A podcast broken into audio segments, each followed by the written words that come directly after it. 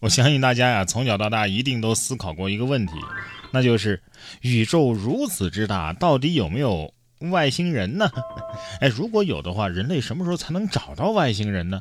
科学家给出了一个答案啊，四十万年。这是近日北京师范大学的天文学家根据一项名为“与外星智慧文明交流”的新研究得出的结论。相关研究成果啊，已经发表在了《天体物理学杂志》上。四十万年，其实你随便说一个数啊，反正四十万年之后也不会有人记得这个预言。外星人得说了，你们找不到我们，不代表我们不来找你呀，是不是？哎呀，地球能不能撑到四十万年还不一定吧。说到这个外星人来找我们啊，美国国会啊最近呢就开始了这个 UFO 的听证会啊。五月十一号，根据多家美国媒体的报道，美国众议院情报委员会反恐、反间谍和反扩散小组委员会将于五月十七号啊举行以不明飞行物 UFO 为主题的公开听证会。这是自一九六九年美国空军对 UFO 进行调查之后，国会首次就这一问题举行公开听证会，以根根据二零零四年到二零二一年间报告的大约有一百四十三起不明飞行物的目击事件。哎呀，这些议员们真的是管天管地啊，但是该管的事儿是一件也不管呢。UFO 有什么稀奇的？我记得我曾经在十字路口啊就亲眼见过啊，圆形的，当时还本来是绿色的啊，突然就变成了红色，红绿灯是吧？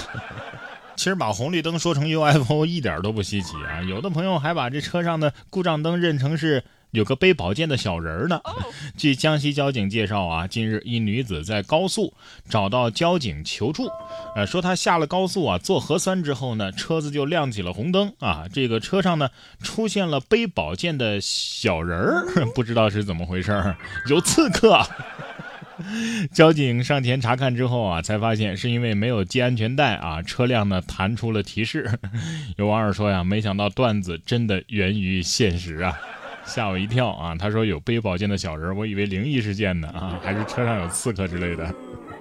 所以说，果然这段子啊是有来源的，不是乱编的，就是来源于生活的。同样是在高速上啊，高速的货车啊有两个轮胎突然脱落，不约而同的滚向了路边执勤的警车。五月四号，浙江宁波在高速上行驶的大货车啊，有两个轮胎突然脱落，不约而同的滚向了路边执勤的一辆警车。这轮胎都知道有困难找警察是吧？这不局限于人类了，已经。右边的去了也就算了，这左边的竟然也去了。我严重怀疑这个轮胎它有自己的想法，多少是带点私人恩怨了。这车呀，应该不是什么好车啊，但是开好车的也不一定就是好人。说俩男子啊买宝马好车吧，啊，但是呢无力还贷，只能呢偷电瓶，然后。被抓，说油费太贵了，月供呢也很高，所以吃不消了。两男子在五一期间啊，疯狂偷盗共享电动车的电瓶，涉案价值高达四万余元。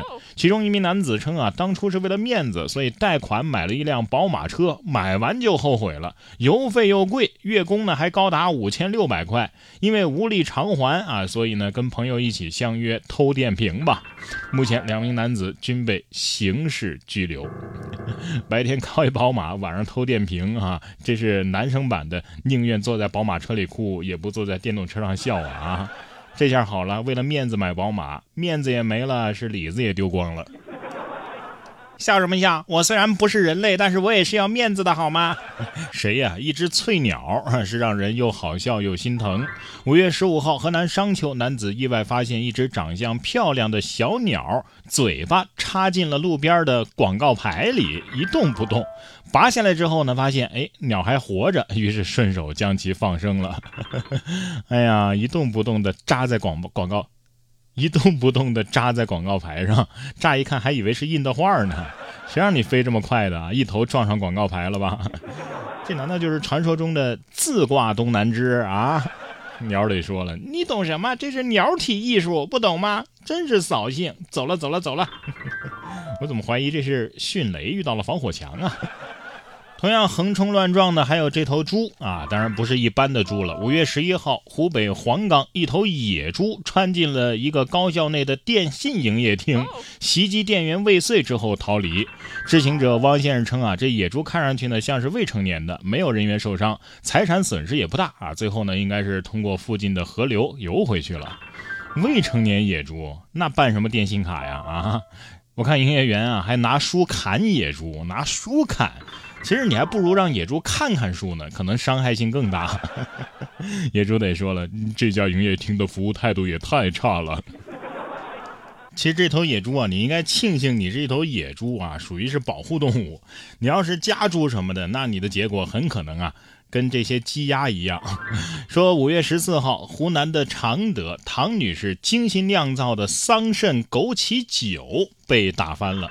为了不浪费里边的原材料啊，就把这桑葚酒里边泡酒的这些桑葚啊喂给了鸡呀鸭呀。结果呢，有一只鸭、一只鸡吃了之后呢，直接醉死了，没醒过来了。汤女士表示啊，当时我等了四个小时，这鸡和鸭还是没醒过来，就直接给处理吃掉了。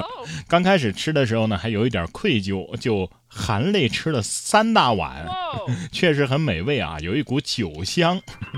含泪吃了三大碗，你这泪是唾液腺分泌出来的吧？所以啊，这个故事告诉我们什么呢？千万不要酗酒啊，因为等你醉倒三个小时不起来的时候，很有可能就已经被炖了。哎，你说这样做的这个鸡和鸭焯水的时候就不用放料酒了吧？除了醉鸡、醉鸭、醉虾也很好吃啊！你看这位高三的班主任就烧了二十斤的小龙虾，请全班同学们吃。近日，呃，安徽的淮南一高三班主任胡老师啊，为给学生解馋，请全班五十多人吃小龙虾。